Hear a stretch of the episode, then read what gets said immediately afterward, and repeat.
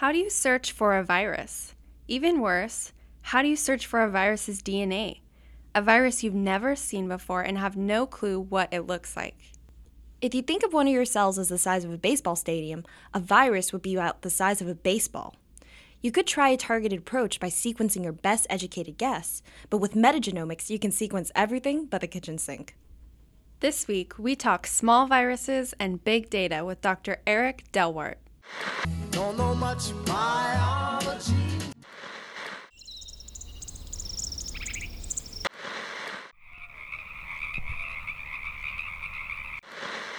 Hello and welcome to Radio Bio. I'm your host, Julia Alvarez. And I'm your host, Ann Deep. Today we're chatting with Dr. Eric Delwart, a researcher from Vitalant Research Institute and UCSF Lab Medicine. Why don't you start by telling us about your research? Well, thank you. Mm-hmm. Um, so, what we've been doing for the past 15 or so years is we've been uh, using the new science of metagenomics, uh, which is just a fancy term for let's take any biological sample and sequence it and then analyze the sequence information to identify the organisms. Um, uh, our focus has been uh, finding new eukaryotic viruses. Eukaryotes are anything more ev- uh, complex than bacteria. So it includes us, it includes you know, animals, parasites, and plants. Um, and we've been focusing on mostly vertebrates, a lot of farm animals, a lot of human samples, looking for new viruses. Um, so you can, you know, if you sequence a, a, nasal swab from a pig, you will see the pig sequences, but you'll see everything else, and that's mm. kind of what we're interested in. And while we're actually on the topic of like the viruses themselves, I'm curious because I love asking this question. Why viruses? You mentioned that. Why viruses? Yeah, yeah that's yeah. a good question. I don't know. I, I know I've, I've often asked myself that question. As, uh, this is this is gonna get odd, but as a child, I was sort of um, uh, one of those kids that was obsessed with cleanliness, and it could well be that you know I, I was raised in Switzerland. The Swiss are notoriously too clean, I would say. Um, and I, I remember uh, my brothers would tease me all the time, you know, by like like breathing on me and going. Oh, oh no! so mean. I, I, remember being quite quite a, and then I, then I get a fascination with Pasteur and uh, people mm-hmm. who discovered you know mm-hmm. bacteria and pathogens. and Pasteur is a huge hero in, in, in Europe, you know. Like, mm-hmm. And uh, so you you grew up reading these books. Um, I, then you know maybe I saw a morbid fascination with viruses, the way they, mm-hmm. uh, when, you know, just like I think I became a virologist a bit later, but just infectious material, you know, the plague, mm-hmm. you get the Ebola, and it's sort of fascinating how such things that small can cause so much damage to mm-hmm. society, to culture. I mean, the plague wiped out most of, you know, third to half of Europe. Mm-hmm. um, so there is that, I guess, morbid fascination. Oh, wow. Could you just give us a brief explanation of what viral metagenomics is and what that entails? It's really, it's really just genomics and genomics and it's meta. um, yeah, I'm not sure the root of meta is, but it, for me, it's you take a complex mixture of organisms and you sequence it. And genomics just means you're taking, you're generating s- DNA information. So a string of you know GATCs. It's very specific orders, and it's that specific order of the DNA that tells you where it's from. So it's been very uh, fruitful, mainly because of advances in not only the throughput of DNA sequences that we can now generate. the cost has dropped, you know, more than a thousandfold in the last 10 years. Mm-hmm. And when you take now for about a thousand dollar, we can generate about 20 million reads of about 150 base pair in length. So it's a large number of sequence information. We should then compare it to, an, to a much larger databases where all the organisms are uh, and their genomes are organized, and you see where the sequence sticks, where is similarity. Mm-hmm. When you're looking for new viruses, you're not looking for perfect similarity because, by definition, it would not be a new virus. It would be mm-hmm. let's call it an old virus or something already known, mm-hmm. and we already know a lot of you know, different viruses. Um, so what we're looking for is not a perfect match. We're looking kind of a, for a weak match. Weak, but not so weak as to be insignificant. So there's like a like a zone where we find the new viruses, um, where there's some homology, but it's not perfect. Therefore, it's a new virus. Then we assemble these short reads, we call them, which are just stretches of DNA sequences information. We assemble them into longer bits of DNA uh, on and if you have a virus, uh, you're going to reach a certain length, typical of that viral family. You will find the genes. The genes are just specific sections of that genome that encode proteins, and you can therefore um, translate those DNA sequences into protein sequences, and you can look for I'm going to say in silico or virtual protein sequences from your mystery sample and compare that to all the viral protein sequences in GenBank, and that's how we find viruses. You can think of each DNA fragment like a puzzle piece. Imagine taking each DNA fragment and working out how they fit together to form a familiar but new image. This is how sequencing can be used to discover new genes, new proteins, or even new species. Scientists can share their completed puzzles or sequences by uploading onto an online open database called GenBank. So, uh, but um, yeah, whether we'll ever get to the bottom of that, it's just that the more sequence, the, the larger your database is, the longer time it takes for your data set to be compared to that database. Mm. So the database in GenBank is probably doubling every couple of years. Mm-hmm.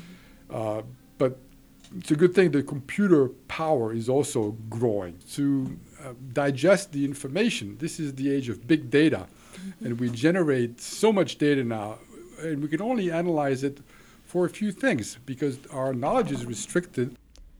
Big data refers to extremely large sets of information, often analyzed using powerful computational tools. Big data surrounds our everyday lives. The internet, social media, and even healthcare all use big data. But how do you make sense of all this information? Bioinformaticists are specialists who study big data for patterns because at the end of the day, it's not the amount of the data that's important, but how we use it. So the bioinformatics is quite involved, um, but you know, just sort of comment about bioinformatics. It's really, I get emails from collaborators saying, "Oh, I want to hire a bioinformatician with a PhD or a master's or even just a bachelor. I'm desperate. Can you help me?" And I say, "Yeah, yeah I, sorry, I've got one, and I'm not letting it go. well, you know, and, and, and he's working uh, uh, with everybody in the institute. He's sort of an essential person um, because big data now mm-hmm. is coming from most labs, not all, but a lot of labs. You know, whether it's mass spec, whether it's um, DNA sequencing, um, and, and somebody has to take that data, look at it in different ways, and you need IT skills for that.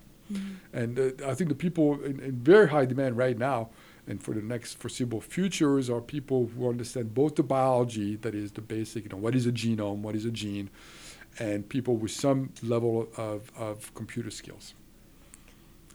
I actually had like almost a tangential question. Your research focused on metagenomics and using metagenomics as a powerful tool to examine this evolution. But do you ever see your field shifting in the future towards new uh, new frontiers? Well, no, I, I, think it already is. Um, we do humans because you know my lab is in a big blood bank that's very concerned with emerging viruses. So we do a lot of um, uh, human samples. We look at uh, unexplained fever. Uh, we look at plasma pools. Uh, we look at a lot of human samples. Basically, any anybody that's got an unexplained human disease that kind of looks feels infectious. Um, yeah. We're always interested in getting samples if they're you know properly collected. Um, uh, but we also do a lot of animal work because, mm-hmm. uh, in a sense, animal uh, human viruses come from animal viruses. You know, they, mm-hmm. they don't spawn out of nothing. They come from another species most of the time, or from mm-hmm. a, you know, a, reservoir somewhere else. Typically, you know, bats, uh, rodents, primates, non-human primates, mm-hmm. but uh, you know, also farm animals as well. Mm-hmm. So, um, but there's going to be, I think, uh, there already is a big move towards using metagenomic for the diagnostic field in human health. Mm-hmm. So a lot of people come in with unexplained symptoms. And then sometime based on that, they can come up with, oh, we should really be using this antibiotic or mm-hmm. this treatment. As to before, they had no clue what was causing this uh, this problem. But I think it's going to move. I mean, I can well see a time maybe 10, maybe a few more years from now, where, oh, I'm not feeling well this morning. I'm kind of curious what's going on. You'll, you'll swab your nostril, you'll stick that in a little Ziploc, you'll ship it to, you know, mm-hmm. the equivalent of 23andMe, but, you know, for viruses or bacteria, they'll sequence it, they'll tell you, mm-hmm. what, where did you have? Uh, we all kind of fun things, because they'll say, oh, I get my virus from you because you know, of course you, you know other people in your household can do the same thing. So it'll be interesting to do that, mm-hmm. and um, you know you could basically sample yourself every day and see the the infection coming. There's also you know uh, other uses, forensic. You can well imagine you know, mm-hmm. oh what's that mud on your shoe? You know, um, you know it has a very typical signature of the mud from you know, the vernal pools at UC Merced, you know. Therefore, you were there. You know, of uh-huh. course, the, there's all kinds of issues, you know, quality control and, you know. Mm-hmm. But um, there's a lot of things you can do with that data because we only scratch the surface. We look at eukaryotic viral sequences, but we know there's other stuff in there. In fact, the, the viral sequence is less than 1% of the mm-hmm. data that we generate. So it's kind of a growth industry trying to understand If you take a random sample and you sequence it, what is in it? Mm-hmm. A lot of bacteria, a lot of bacteria that you've never seen before, but very often you don't know. And, and slowly but surely, everything on Earth is being sequenced. There's a lot of it to sequence. There's a lot of bacteria out there. I'm wondering, mm-hmm. you told us this story about what kind of got you interested when you were younger. Are you, now that you know so much about viruses and how many there are and um, how they just kind of contaminate and infiltrate everything. Are you still that much of a germ freak? Are you no, worse? no? Actually, I kind of. I guess in my later teenage years, and you know, maybe in college, uh, I uh, became like most people, a total slob. Uh, and, and, and, and, and, now, especially with my kids, you know, I, I realize. Don't try to make them wash their hands all the time. You mm. may not be doing them a favor. Mm. What, what you want is you want exposure to the right kind of uh, bacteria, to the right kind of viruses. Mm-hmm. You don't want to expose them to flu or yeah. other stuff, but you, you don't want them to be in a cocoon either because they mm-hmm. will contact the world mm-hmm. at some point, and their immune system has to be in good shape. So, we asked Dr. Delwart, what does this process actually look like? How does he go from a sample from a sick patient to a DNA sequence all the way to identification of an unseen virus? We go far and wide. We collaborate with whoever you know is willing. I often find collaborators by reading the literature, finding an interesting paper where they took 50 people with unexplained fever or respiratory symptoms, tested them for all the usual culprits, and usually a fair fraction of the sick patients, uh, no pathogen can be identified. So we received their samples. They could be blood, they could be feces, they could be respiratory swabs. Um, we will basically homogenize these tissues, we'll mush them up into a soup, uh, and then we'll process that soup to, for, uh, to enrich for viral particles. And I think what's happened historically is people focused mostly on the pathogens because you could see something. Remember, a virus is invisible, so the only way you saw a virus was there's a sick person or a sick animal, and then you could take that, you could passage it to another sick animal, say, oh, I can transfer this from animal to animal. Then people say, oh, I can put it through a filter. Therefore, it's not a bacteria, it's a filterable agent, i.e., a virus. Now, with metagenomics, we kind of shortened the process and we can see them only, well, we see them through the presence, the detection of their nucleic acid. So they don't have to grow, they don't have to be at particularly high concentration, they don't have to cause disease. They're just there, and we can see them because they look like other viruses. Sometimes only faintly so, um, but they're recognizable as, as viruses. And that's just the beginning of the process. So, working with VET is very important because they can take these viral genomes to the next stage. Because having the viral genome, um, in a sense, is just a starting point. With that, you can design the assays that given the right samples, you can understand the epidemiology. That is, how common is that infection? How pathogenic? You know, how is it transmitted? How can you how, how can you stop it? You mm-hmm. need to understand its ecology. Uh, but the genome is, is, a, is a starting point, and that's what we provide. In a sense, we're just adding genomes to GenBank and for us and other people to design further assays to ask these questions are they pathogens or are they just fairly harmless viruses? Mm-hmm.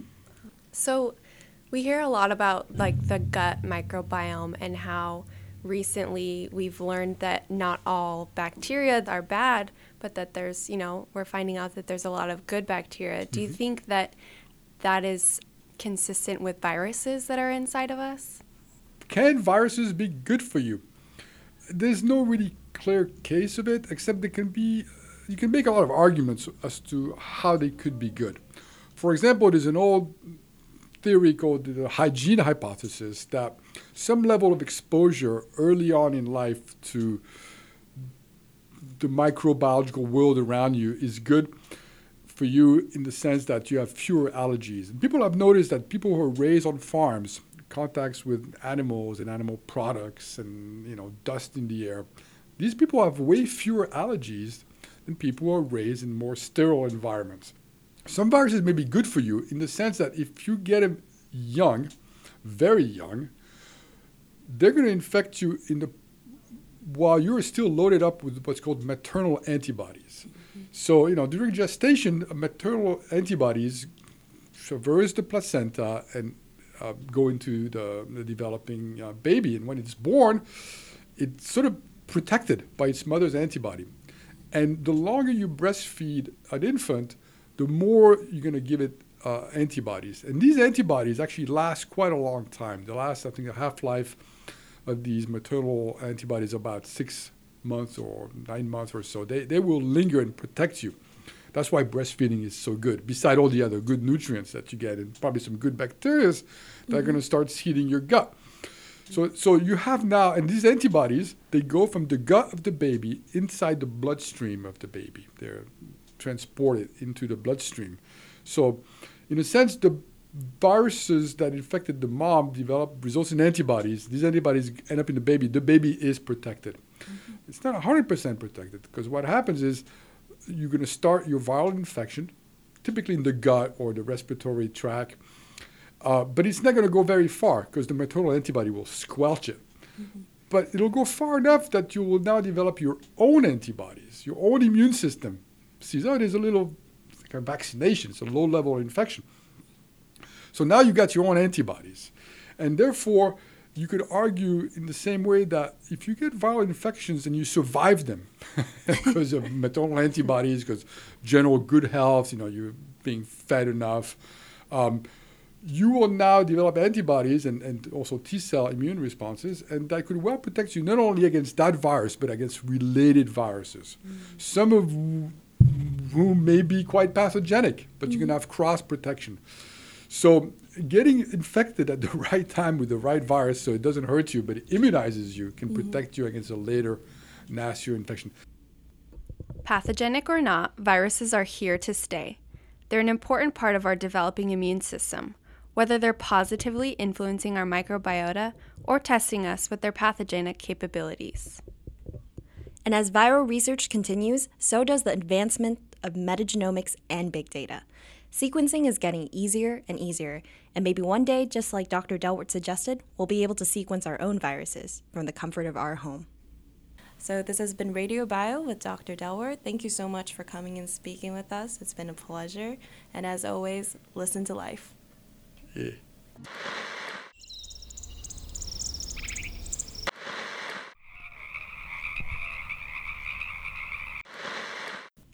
This episode of Radio Bio was produced by Yumari Vasquez and edited by Yumari Vasquez. Interviewers were Anne Deep and Julia Alvarez. Episode artwork by Jeff Lauder. Radio Bio is produced by graduate students at the University of California, Merced. Support for Radio Bio comes from the Quantitative and Systems Biology Graduate Group, the School of Natural Sciences, and the Graduate Division at UC Merced. You can help support Radio Bio's mission of increasing scientific literacy in California's Central Valley and beyond by donating at giving.ucmerced.edu slash radiobio. Find out more about our mission, events, and podcasts at www.radiobio.net.